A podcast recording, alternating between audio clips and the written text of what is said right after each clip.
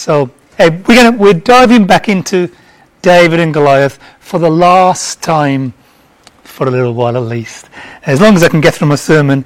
Apologies, obviously we've had a, a, a bigger middle section than normal. But we'll get through uh, us not that we just get through, but we'll walk through this passage together. The Wizard of Oz. The Wizard of Oz. You've all seen that?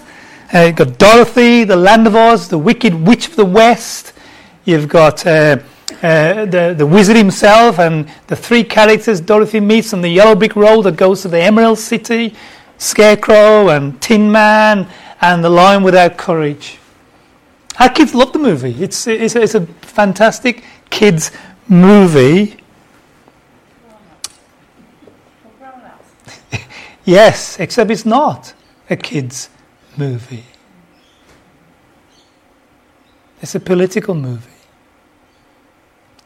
for working through the political issues of the day.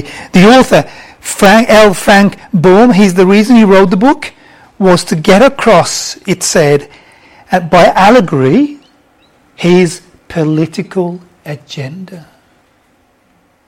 That's what it's really about. That's what all the, the symbolism, the yellow brick road, representing gold and other such things I haven't got time to go into now. And why do I tell you that? Because I was you're thinking, well, that sounds far more interesting than what Montez normally tells us. Why am I telling you that? 1 Samuel 17 and 16 that we're going to look at together, David and Goliath's battle is far deeper than we give it credit for.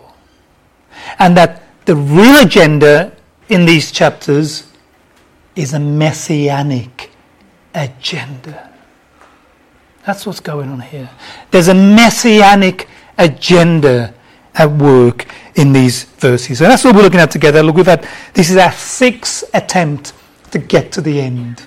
Okay, talk about full starts. This is the final one. The kingdom needs a Davidic Messiah. That's what this is about. The kingdom needs a Davidic Messiah.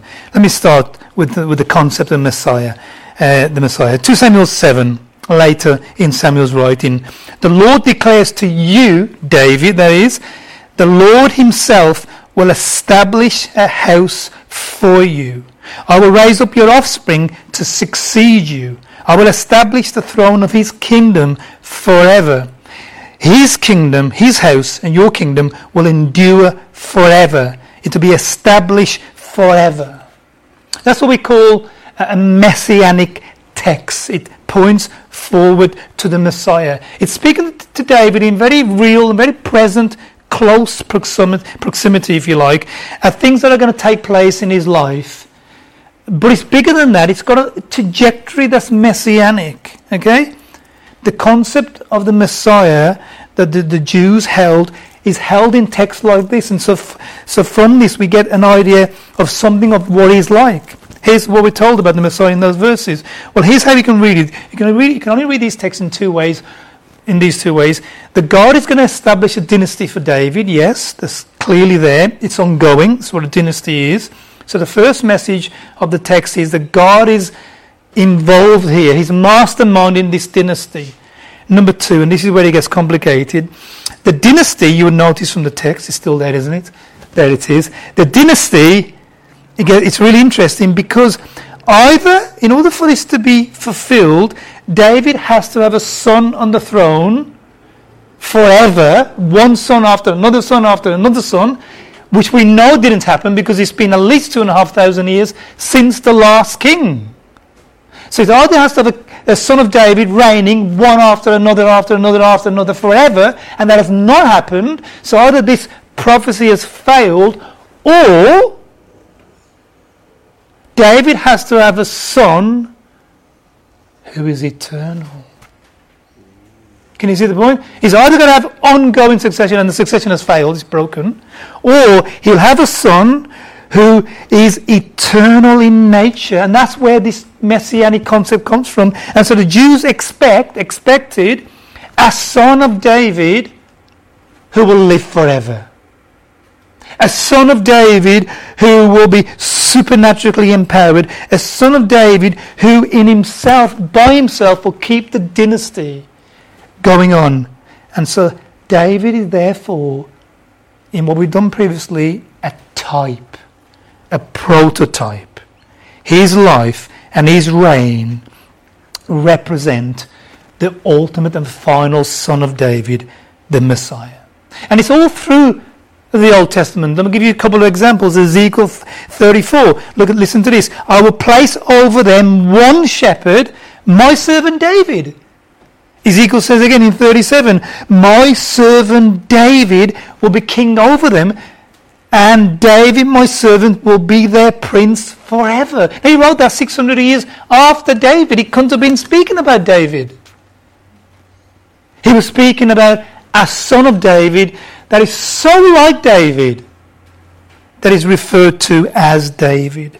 The Messiah then, this is what we're to understand, the Messiah then will look like David, will function like David, will have David like characteristics, will reign like David, will do exploits like, exploits like David. David becomes, because this Messiah is, is, is configured around David, and he's the chief character of, of whom it's configured around, he becomes all everything that David is and was and did and said, but greater, greater. This is the thing about the Messiah. He's not just a replica, a clone of David. He's David Mark 10. That's the way to understand it. Thrown, with, thrown in with eternity too. That's why Remember when blind Bartimaeus wanted Jesus to heal him? He heard him coming down the street. Remember what he shouted? It's going to come up on the screen. Remember what he shouted? It's key to why Jesus knew this man of faith. Because here's what he said Jesus, yeah, son of David. That was explosive. That man understood deep theological truths of Old Testament scripture. It's a phenomenal, phenomenal understanding. And when Jesus wasn't listening, he dropped the Jesus and just says, Son of David, Son of David, Son of David. And Jesus heals him. It's what we said Jesus meant when he said to the Pharisees, These are the scriptures that testify about me. The way we find Jesus in the Old Testament is that types, pictures, people, institutions, objects, writings point to him. Let's look at it then. Let's look at it. The kingdom needs a Davidic uh, Messiah. The kingdom needs a Davidic Messiah. I want to just show you a, f- a few circumstantial pointers to David. There's, there's, there's tons of them. But here's a few key ones that are around David. David is a super type. You get lots of types in the Old Testament of Jesus. David is a super type in that he points to him significantly. And so, as a super type, he has lots of circumstantial pointers to Jesus. Number one, David was born in Bethlehem. Jesus was born in Bethlehem. David was a shepherd of his father's flock. Jesus was a shepherd of his father's flock. David brings, begins to reign when he's 30. Jesus begins to reign when he's 30. And that 30 runs through the Old Testament in several other characters too. David is betrayed by a close friend. Jesus is betrayed by a close friend. Uh, got, yeah, and the last one. David expresses his suffering in Psalm 22. Jesus expresses his suffering in Psalm 22.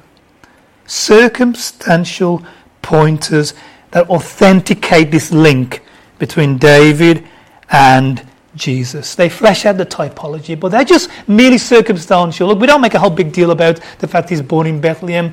Loads of people were born in Bethlehem. You may have been born there. Who knows? Okay? So they're not key structural typology, types. What is key?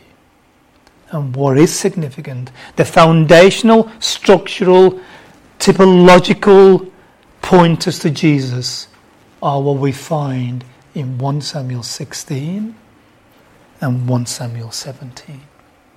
Those two chapters, particularly chapter 17, is why I got Pippa, thank you Pippa, to read the whole thing. It was a long reading, wasn't it? But look, it's essential to, uh, to the, uh, what we're doing. Is it's a key, it's probably the most fundamental chapter in the entire Old Testament. Is perhaps the most fundamental chapter in the entire Old Testament, and we'll see why. Here, then, are the central messianic qualities of the Messiah in 16 and 17, and that's what we're looking at together. There's three. Number one, David. David was God's chosen and anointed king. The Messiah will be God's anointed king. David proclaimed God's word. The Messiah will proclaim God's word. David led God's people into victory against their enemies. The Messiah will lead God's people in victory against our enemy.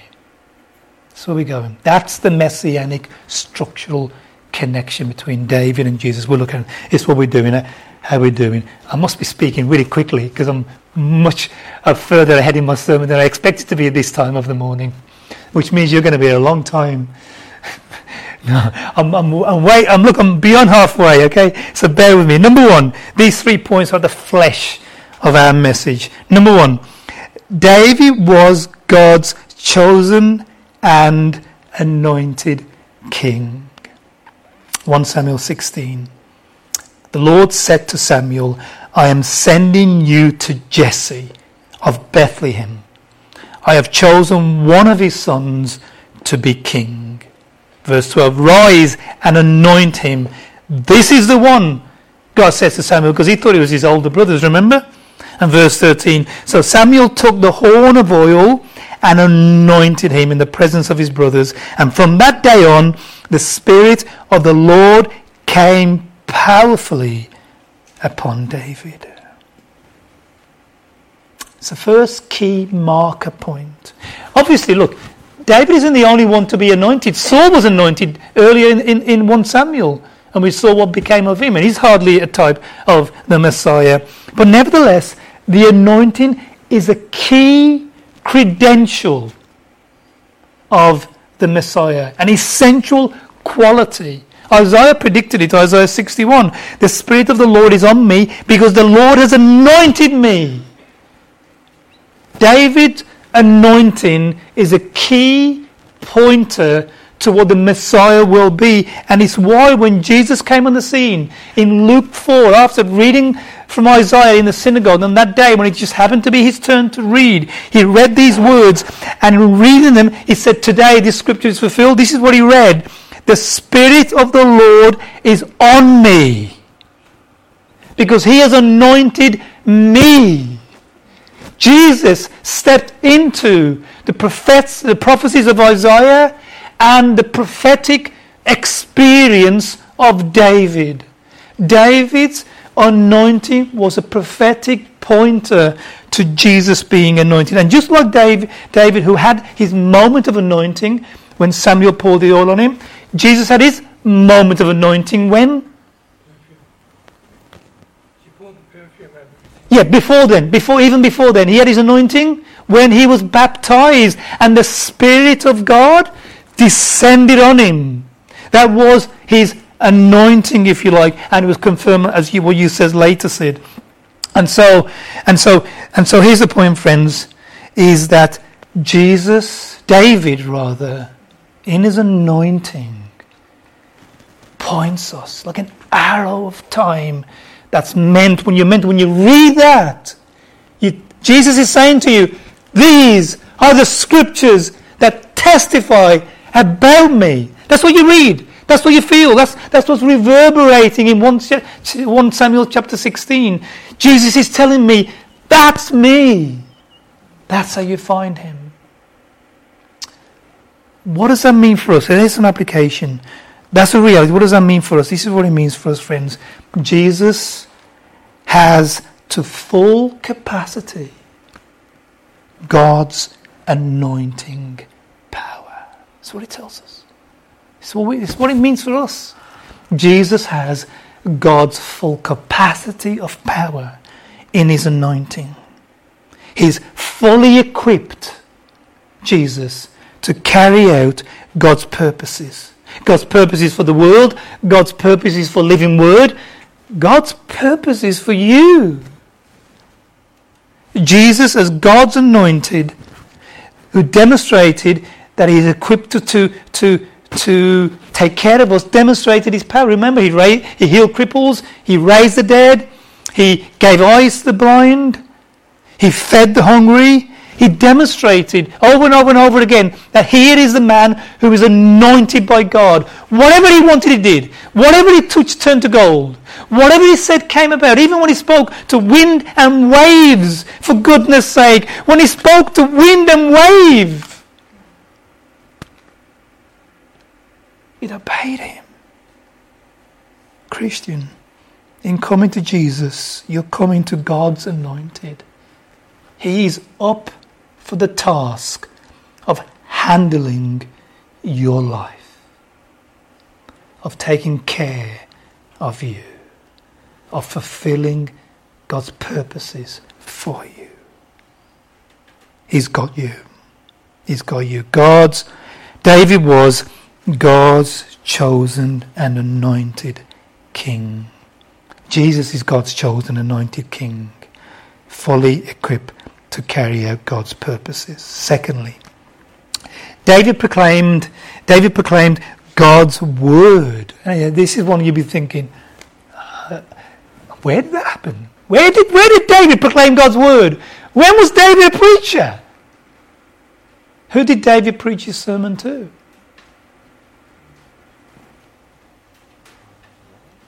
To Goliath and to the army on both sides. He was a preacher of God's will. Listen to this 1 Samuel 17.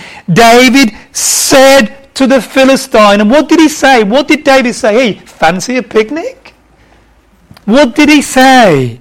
He said the word of the Lord.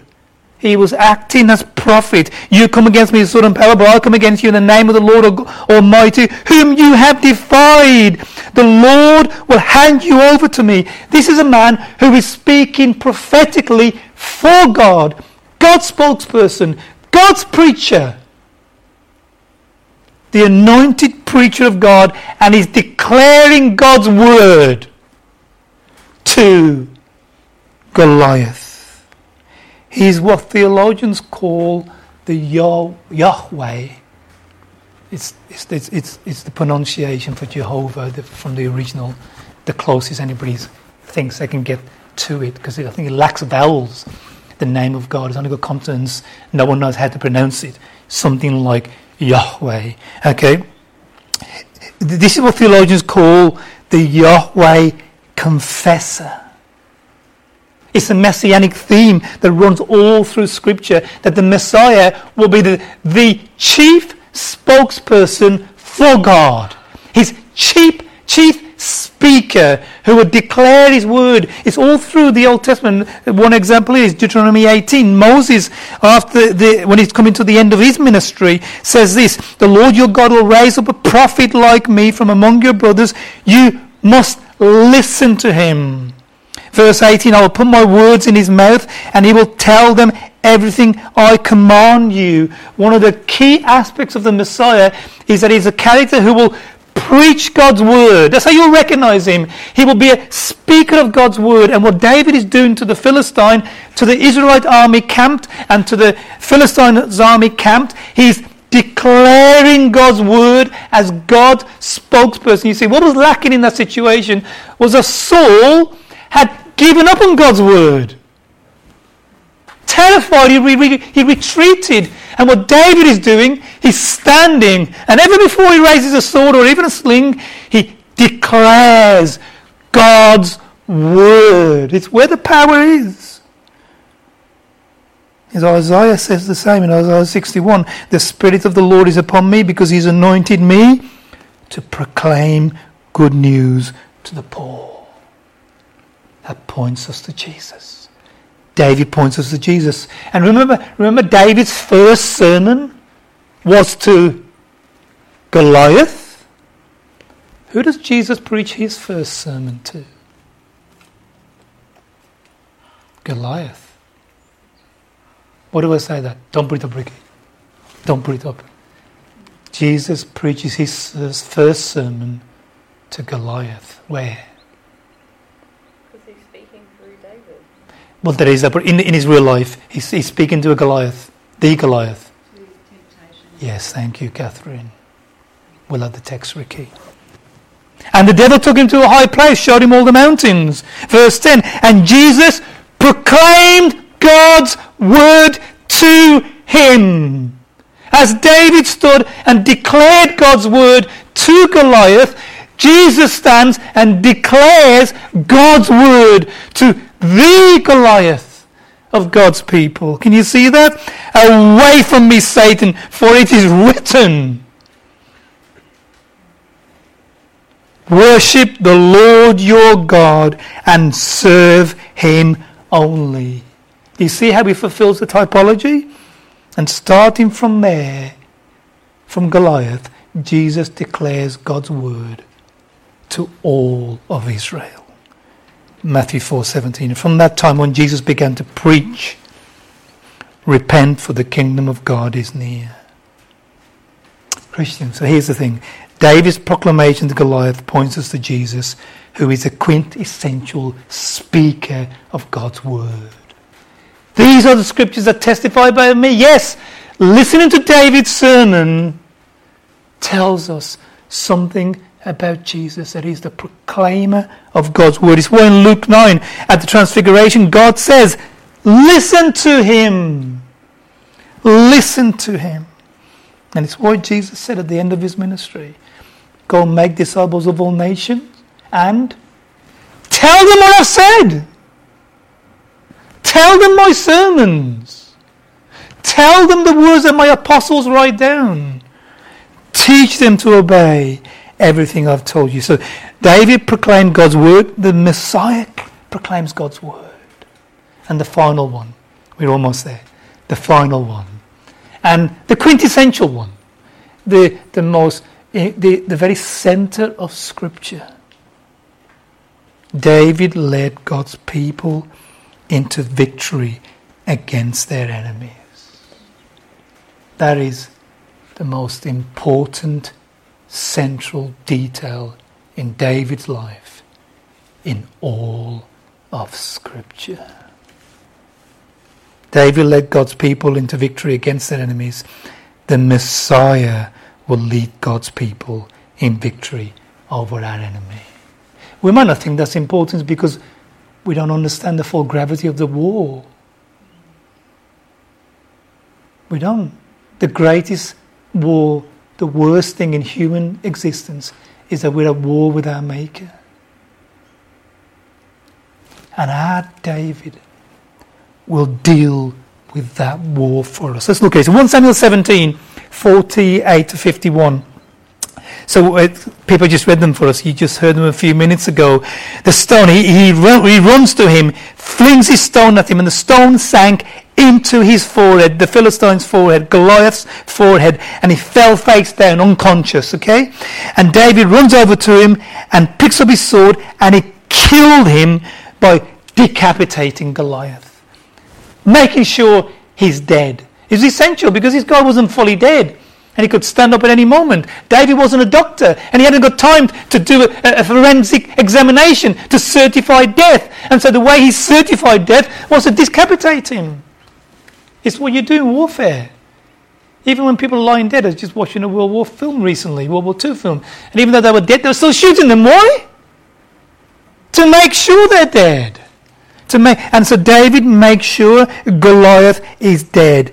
And so his rhetoric wasn't so his rhetoric wasn't mere talk, was he, when he said, I'm gonna I'm gonna feed you to the birds of the air, because he did it. David took on the arch enemy of Israel the, the, the most fearful, fearsome, evil, skilled, dangerous enemy that the people of God had encountered in one person, Goliath, David defeated.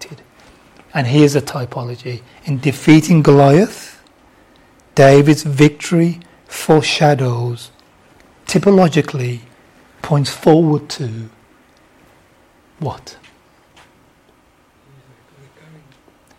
There's a bit more to what? One specific. Yes, how, when, where, what, where?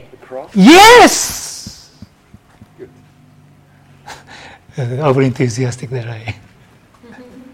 Yes! that battle of Elah, with, a, a valley on one side, a valley in the middle, a hill on the one side, and a hill on the other, is a picture typologically of Golgotha.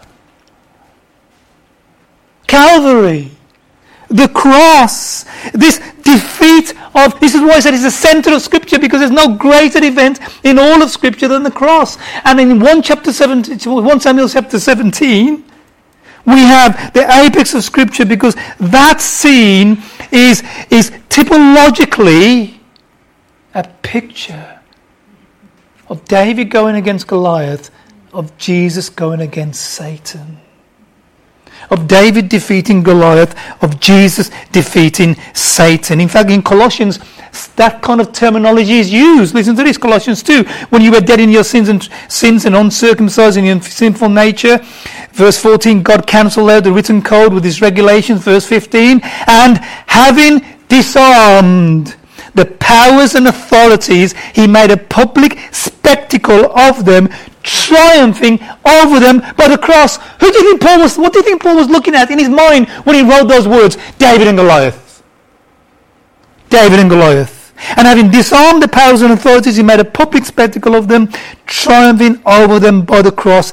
David's battle with Goliath is Jesus' battle with our arch enemy, the devil. And just as David, ridic- uh, just as Goliath ridiculed him, but David overcame him, so Jesus was ridiculed too. By the agents of Satan. But Jesus overcame him and dealt him a death blow. Here's how it looks. Our predicament, Jesus, Christian, because of Satan and sin, was desperate. Just like the Israelites. We had our backs up against the wall, just like the Israelites. We had no hope. Our adversary was taunting us.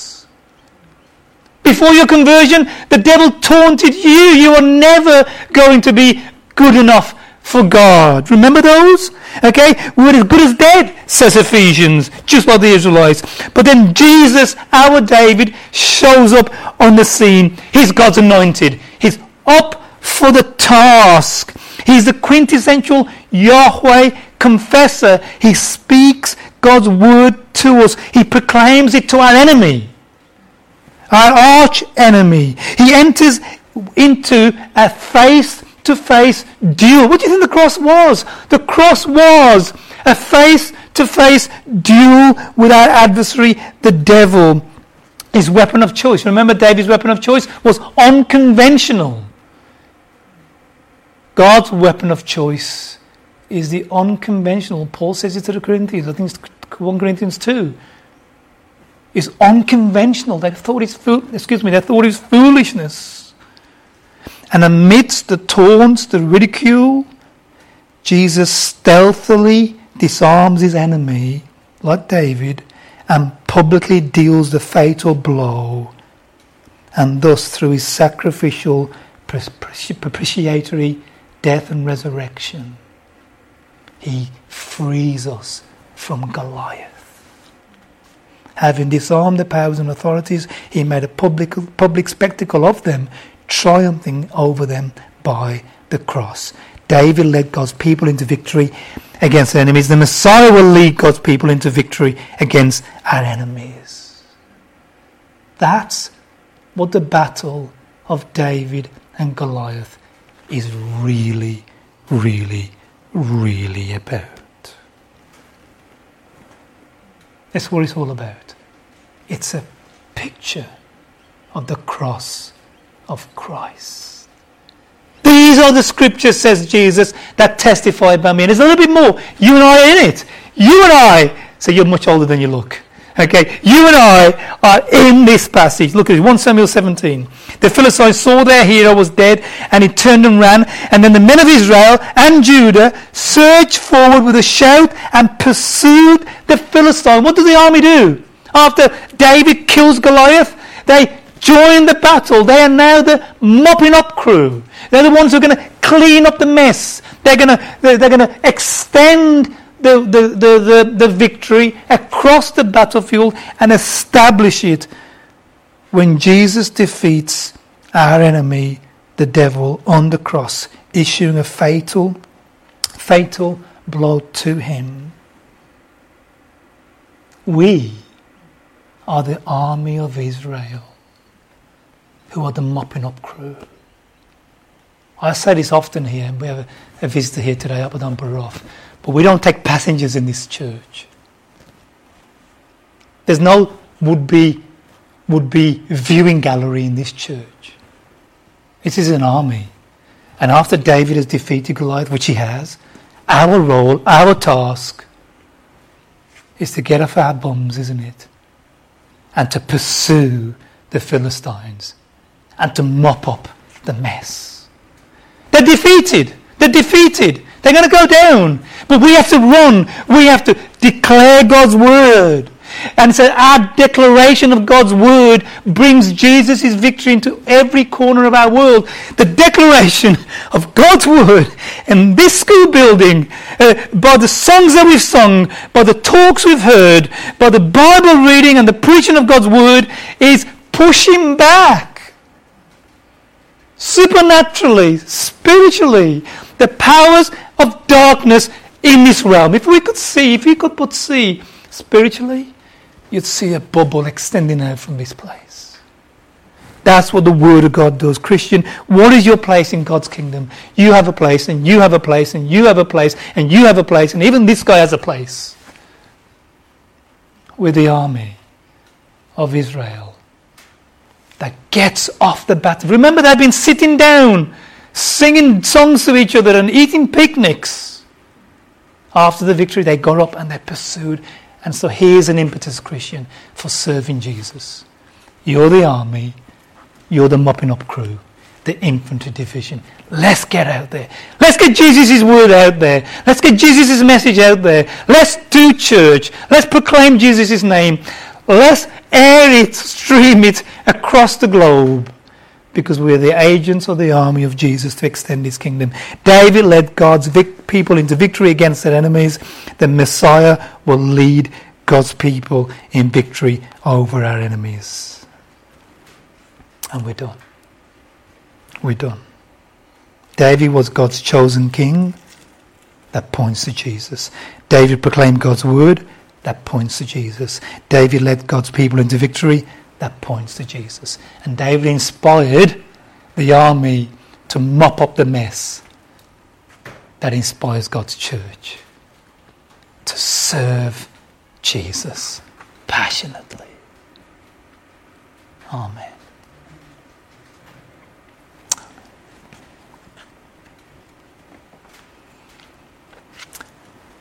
Well, at this juncture, we're going to leave our live streaming. Thank you for joining us. If you have joined us, it's presumption, I know, but we're assuming some people are listening. Join us again next week about 10.30 when we'll continue. We're, I think we're planning to return to our Philippians sermon series, picking up at chapter 3, and that's where we'll be going from next week. Otherwise, if you're local, please come along and join us at Mudbury Special School in Hope Valley. Thank you.